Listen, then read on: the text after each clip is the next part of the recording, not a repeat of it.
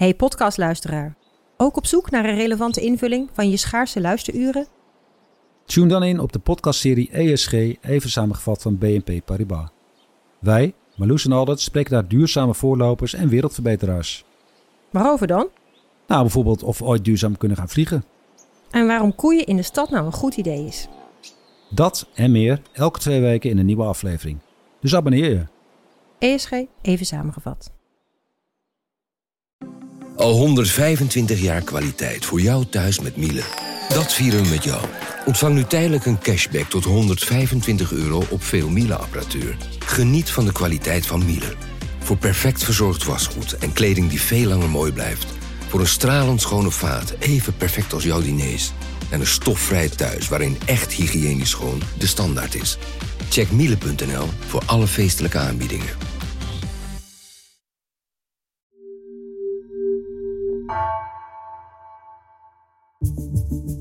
Vanaf de redactie van NRC het verhaal van vandaag. Mijn naam is Floor Boon.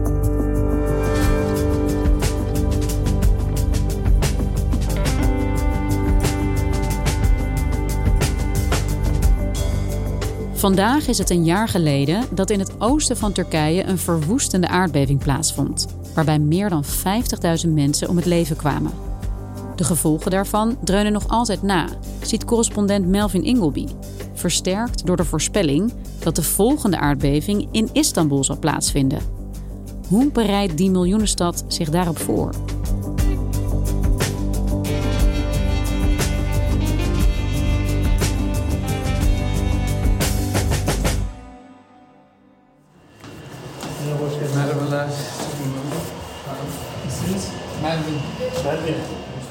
Ik was onlangs met uh, bouwkundige Mustafa Genç in een wijk in Istanbul. En hij was bezig om gebouwen te inspecteren om te kijken of ze aardbevingsbestendig zijn. Binada. Dat soort inspecties die heeft de gemeente snel opgevoerd. Zeker uh, na de verschrikkelijke aardbevingen in Turkije en Syrië van vorig jaar, van 6 februari. Dus we staan daar op een koude maandagochtend en Mustafa en zijn team die beginnen heel stapsgewijs te controleren hoe dat gebouw ervoor staat. Perde duvar var mı diye bakıyoruz Bodrum'da. Bunu dedektörle yapıyoruz. Elimizde bir dedektör var. We spreken zowel in het Turks als in het Engels met elkaar. Hij heeft in Amerika gestudeerd, spreekt vloeiend Engels. En ik vraag naar de controle van, nou, hoe, hoe ziet het eruit? En hij zegt, nou, dat, dat moeten we afwachten. First floor, you can see it in on most of the buildings. There's like a shop, so it'll, it's going to have uh, windows instead of walls. So that by itself is uh, an irregularity. This has no walls on this floor. So it's going to be uh, much weaker than the upper floors. So if there's going to be damage, the damage is going to come on this floor. Which then would make the building collapse, I guess. Exactly, yeah, exactly. En hij zegt, dit zou wel eens een risicovol gebouw kunnen zijn. En dat zorgt natuurlijk voor die bewoners die daar ook staan, uh, voor de nodige vrees. Uh, want iedereen in Turkije lijdt eigenlijk aan aardbevingsangst. Dat herken ik zelf ook heel erg. Ik, ik woon hier nu bijna acht jaar. En het is een soort van gevoel wat altijd aanwezig is. En zeker na de aardbevingen van vorig jaar op 6 februari, dus vandaag precies een jaar geleden, is dat gevoel weer enorm opkomen borrelen bij mensen. En leeft iedereen eigenlijk voortdurend met die vrees. Ja, aardbevingsangst, daar kunnen wij ons in Nederland misschien eigenlijk wel helemaal niets bij voorstellen. Hoe voelt dat precies? Hè? Kan je dat gevoel eens beschrijven?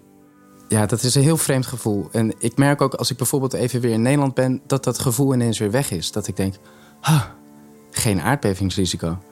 Maar als je hier zit, ja, dan heb je altijd het gevoel dat er dus iets verschrikkelijks kan gaan gebeuren.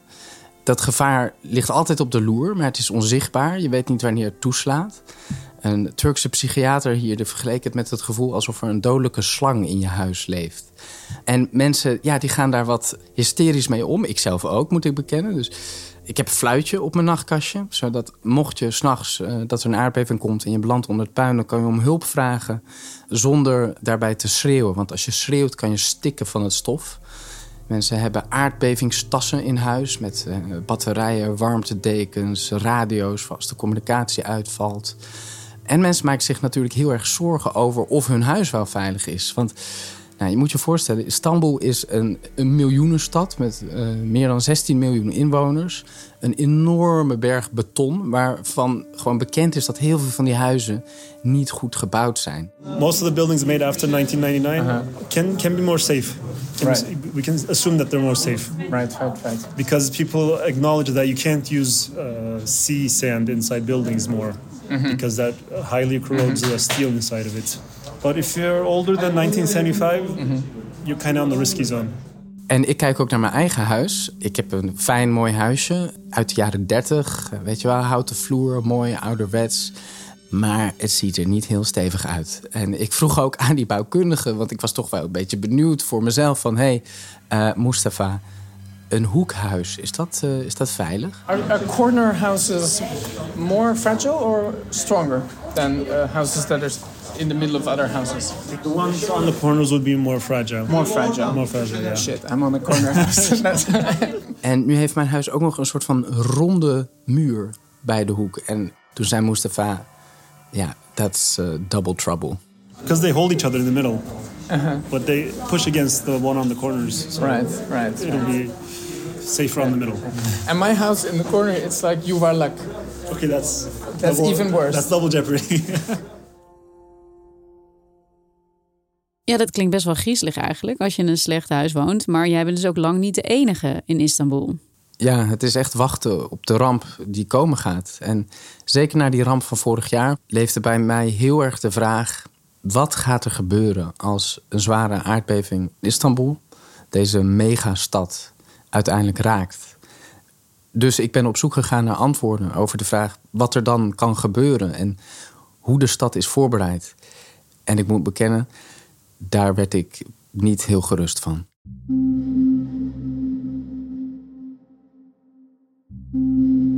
En Melvin, om nog heel even stil te staan bij die aardbeving van vorig jaar, vandaag precies een jaar geleden. Die aardbeving die het oosten van Turkije trof. Hoe gaat het daar nu? Ja, dat was natuurlijk een uitzonderlijk zware beving. Of een dubbele beving moet ik eigenlijk zeggen. Met een kracht van uh, eh, 7,8 op de schaal van Richter. Gevolgd door nog een beving met een kracht van 7,6. En uh, ja, dat was de grootste ramp in de moderne Turkse geschiedenis. Two powerful earthquakes struck Turkey and neighboring Syria. 10,000 people are feared dead. Eén voor één worden mensen onder de puinhopen van de ingestorte gebouwen vandaan gehaald. Ik heb een hoop oorlogen en rampen gezien, maar dit, verwoesting op deze schaal, ongekend. Lijkt wel een film, een horrorfilm. Er zijn volgens overheidscijfers uh, meer dan 50.000 doden gevallen in Turkije. In, in Syrië zijn er nog eens ruim 8.000 doden gevallen. En dat uh, gebied is grotendeels van de kaart geveegd. Uh, ik was er onlangs weer. Er wordt daar flink gebouwd. Uh, je ziet dat de overheid uh, huizen aan het bouwen is, maar de verwoesting is ook nog totaal. Hè, waar eerst uh, hele woonwijken stonden, staan nu lege velden. En de mensen die, die zijn nog heel erg getraumatiseerd. En waarom is specifiek Turkije zo gevoelig voor aardbevingen? Nou, Turkije ligt op uh, grote breuklijnen en in een heel erg uh, seismologisch actief gebied. En uh, Istanbul ligt vlak boven de Noord-Anatolische breuklijn. dat is een breuklijn die eigenlijk door het noorden van Turkije heen loopt. En er zijn door de geschiedenis heen heel veel zware aardbevingen geweest langs die breuklijn. En sindsdien zie je dat die bevingen steeds meer naar het westen verschuiven. Uh, omdat die platen die bewegen zijdelings langs elkaar heen. En de bevingen die gaan steeds een stapje verder naar het westen. Dus de laatste grote beving langs die Noord-Anatolische breuklijn was in Izmit in 1999. Dat ligt eigenlijk voor de poorten van Istanbul. En daarbij kwamen zeker 18.000 mensen bij om het leven. En de volgende, die wordt dus verwacht in de omgeving van Istanbul. En hebben ze daar dan heel veel wetenschappers voor opgetuigd, extra om dat allemaal goed te monitoren? Ja, er zijn uh, speciale onderzoekscentra in Turkije die zich hier volledig op richten. Zo is er het Kandili Observatorium en Aardbevingsonderzoeksinstituut van de Universiteit van Boğaziçi in Istanbul. En ik had daar een afspraak met Doğan Kalafat. Is de hoofdonderzoeker en een seismoloog verbonden aan dat instituut. En uh, Calafat geeft me daar een rondleiding en hij zegt... wij zitten hier altijd om in de gaten te houden wat er gebeurt. Burası e, 24 saat canlı bir e, merkez. 3 vardiya çalışıyor. 8 saatte bir uzman arkadaşımız değişiyor.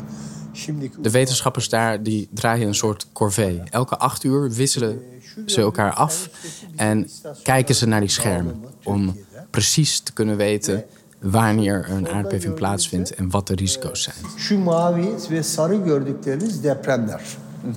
Bunların deprem mi patlatma mı olduğunu da biz burada ayırıyoruz. En wat hebben ze daar allemaal ontdekt? Ze zijn volgens Calafat heel goed in staat eigenlijk om te voorspellen waar de aardbeving uh, verwacht kan worden. Dat is precies ten zuiden van Istanbul, in de zee van Marmara. En ze kunnen zelfs ongeveer voorspellen wanneer dit allemaal gaat gebeuren. Daar hebben ze statistische modellen voor. Dus daar blijkt uit dat voor 2030 de kans bijna 65% is dat er een aardbeving voor dat jaar komt. En de kans dat er een aardbeving voor 2090 komt, is 95%. Dus um, de wetenschappers daar die zeggen luister, wij hebben dit gevaar helemaal in kaart gebracht. De alarmbellen staan bij ons al lang aan. We moeten er nu op handelen.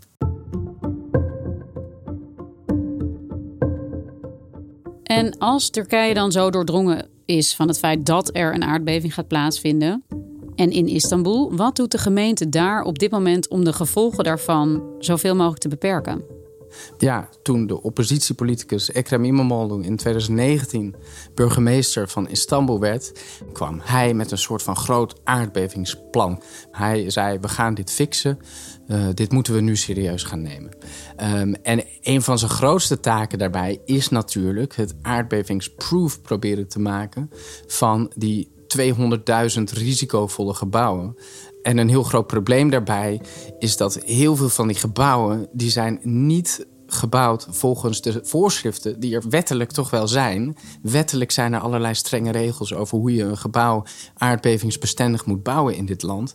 Alleen wat er gebeurd is, is dat telkens er zogeheten amnestiewetten zijn doorgevoerd voor huiseigenaren die zich niet aan die voorschriften hebben gehouden. Dat is een heel bekend politiek trucje in Turkije. Als er lokale verkiezingen zijn, dan zegt de partij die op dat moment aan de macht is, nou, weet je wat, hè, zand erover. Je mag je huis gewoon houden. Want het is natuurlijk heel frustrerend als die huizen gesloopt moeten worden. Dus dat korte termijnsdenken heeft ertoe geleid dat er ontzettend veel huizen niet veilig gebouwd zijn. En om dat gevaar in kaart te brengen, is de gemeente Istanbul begonnen met uh, gratis aan te vragen huisinspecties. Dus je gaat online en je zegt: Ik wil graag dat de gemeente langskomt om mijn huis te inspecteren. Nou, dan komt dus een team, zoals dat team van Mustafa, met wie ik op pad was, komt bij je langs. En die voert een snelle controle uit. En op basis daarvan krijgt je huis een cijfer. En als het cijfer laag is, uh, dan betekent het je leeft in een risicovol huis. En dan is het aan burgers zelf om daarmee te doen wat ze willen. En als het risico echt heel hoog is, dan gaat de gemeente aansturen ook op een uitgebreidere inspectie. En pas daarna kan wettelijk ook een evacuatiebevel komen. Dus dat de mensen moeten vertrekken en dat het huis gesloopt moet worden. En zo'n evacuatiebevel, dat kwam onlangs voor het huis van Madeleine Tasje. Dat is een oude vrouw van uh, in de zeventig. Artık bir inanın. Madeleine. Madeleine. Madeleine. En zij woont al 35 jaar in een flatje in de wijk Yeşilköy, langs de zuidelijke kustlijn van Istanbul. En haar huis, ja, dat doet denken aan een typische oma-woning. Uh, ze heeft haar breiwerkjes, ze heeft de handgemaakte meubels van haar echtgenoot... die 15 jaar geleden is overleden. Uh, ze is net koekjes aan het bakken in de oven. En ja, ze is helemaal gewend om daar te wonen. En nu moet ze ineens weg, want haar huis is heel erg risicovol bevonden.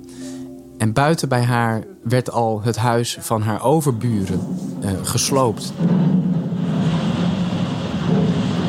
Dus er was een grote graafmachine bezig om dat huis tegen de vlakte te halen. En ja, Madeline die, die keek daar zo naar en die hing zo beteuterd uit het ruim. En die zei, ja, dat waren hele fijne buren. En nu, en nu zijn ze weg. En nu moet ik ook weg.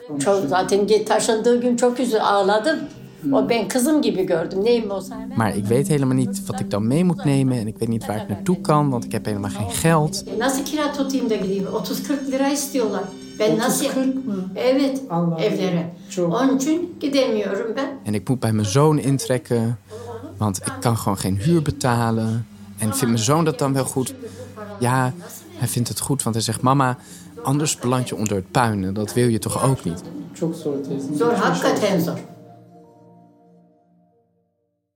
Want hoe regelt het lokale bestuur dat? Hè? Als je huis uit moet vanwege een onveilige situatie, word je daarvoor gecompenseerd bijvoorbeeld? Ja, dat is dus een van de grootste problemen. De eh, gemeente geeft huurbijstand eh, van 7000 lira. De staat geeft ook 5000 lira huurbijstand. Dus dan kom je uit op iets minder dan 400 euro aan huurbijstand.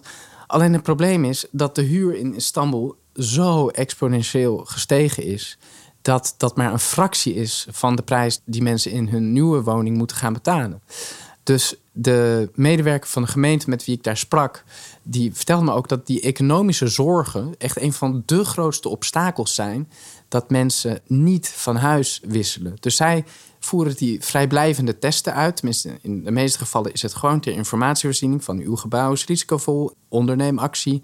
Maar heel veel mensen ondernemen geen actie. Sterker nog, heel veel mensen die die test aanvragen, zeggen die test op het laatste moment weer af.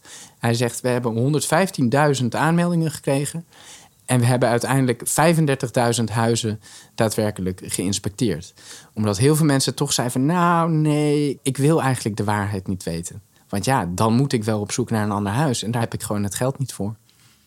Ja, dat klinkt eigenlijk wel begrijpelijk. Dat mensen dan afzien van een inspectie bijvoorbeeld. Waarom spant de gemeente zich niet meer in voor die bewoners? Om hun zorgen ja, weg te nemen?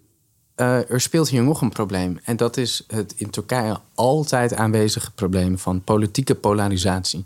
Dus heel concreet op die huurbijstand. De gemeente Istanbul in handen van de oppositie, die zegt tegen de staat: alsjeblieft, verhoog die huurbijstand, want er kunnen meer mensen van huis uh, wisselen. Alleen de communicatie tussen de centrale overheid en de gemeente is zo slecht dat volgens die medewerkers van de gemeente de overheid niet eens reageert op dat soort voorstellen. Uh, sterker nog, in 2019 was er een kleine aardbeving in uh, Istanbul. En toen werd de burgemeester van Istanbul niet eens uitgenodigd voor een spoedberaad van de overheid over hoe Istanbul voorbereid is voor een aardbeving. Dus je ziet echt dat uh, vanwege die politieke competitie en omdat Erdogan zo gestoken is dat hij Istanbul heeft verloren aan de oppositie, dat hij ook niet echt alles in werk zet om de gemeente te helpen in de plannen om die stad aardbevingsbestendig te maken. Dus dat zelfs als het om mensenlevens gaat, die politieke polarisatie toch weer roet in het eten komt gooien in Turkije. Ja, want hoe gaan de mensen daar dan zelf mee om? Hè? Als je weet dat de kans, nou ja, jij zei 60% voor 2030 en nog veel hoger in de loop van deze eeuw, dat uh, Istanbul wordt getroffen door een aardbeving. Die kans zo groot is. De overheid doet te weinig eigenlijk. Wat doen mensen zelf? Nou ja, je ziet zeker dat er enorme hysterie eigenlijk in de Turkse samenleving uh, leeft. Bij elke beving die er in het land plaatsvindt, ook kleinere bevingen, worden de Turkse praatprogramma's volgepraat over de gevaren, over dat er actie moet worden ondernemen. Zijn mensen tegen elkaar aan het opbieden met doemscenario's en dodentallen. Iedereen weet dat de grote klap in Istanbul aankomt. Alleen ja. He, het gaat erom dat je echt duurzaam beleid treft op de bouw van die woningen. Ja, want Melvin, ga jij uiteindelijk ook een officiële inspectie laten uitvoeren op jouw huis? Ja, daar voel ik na het maken van deze reportage wel de nodige behoefte toe. Alleen bij mij is een bijkomstig probleem dat mijn huisbaas onlangs gezegd heeft dat hij toch van plan is om misschien dit huis maar te slopen. Om er een nog veel groter huis neer te zetten van vijf verdiepingen. Uh, niet om per se het veiliger te bouwen, maar omdat hij geld ziet. Want die huisprijzen zijn enorm omhoog gegaan. Dus hij wil gewoon cashen. Dus het probleem is eerder of ik binnenkort op zoek moet naar een nieuw huis. En ja, dan is het heel erg de vraag: hoe kan je zeker weten dat je nieuwe huis dan wel veilig is? En je ziet dat ook mensen die zijn uitgezet, zoals Madeleine Tasje en haar buurvrouw, daar geen antwoord op vinden. Die buurvrouw die vertelde me: Ja, ik heb nu een nieuwe woning gevonden en ik vraag de makelaar van: Is dit aardbevingsbestendig? En die zegt: Ja, helemaal prima. In 2006 heb ik alles laten renoveren. Maar als ze dan vraagt om bewijzen, dan zijn die er niet. En juist daarom misschien wel vanwege die eindeloze onzekerheid... zie je dat veel Turken zich toch een soort van berusten in dit gevaar, in dit lot. Die Madeleine Tasje, die oude vrouw, die zei... ja, weet je, aardbevingen, eigenlijk moet je er helemaal geen zorgen om maken. Want uiteindelijk bepaalt God wanneer jij doodgaat. İşte yok çok o kadar korkmam. Çünkü Allah'ım eğer beni koruyacaksa o depremde biliyorsunuz 3 aylık bebeği çıkardılar 2-3 gün sonra. Aynen. Allah öldürmeyecekse öldürmez.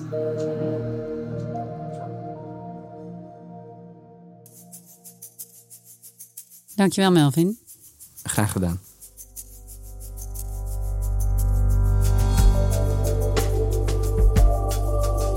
Je luisterde naar vandaag, een podcast van NRC. Eén verhaal, elke dag. Deze aflevering werd gemaakt door Suzanne Jutjel en Misha van Waterschoot. Coördinatie Henk Ruighoek van der Werven. Dit was vandaag. Morgen weer.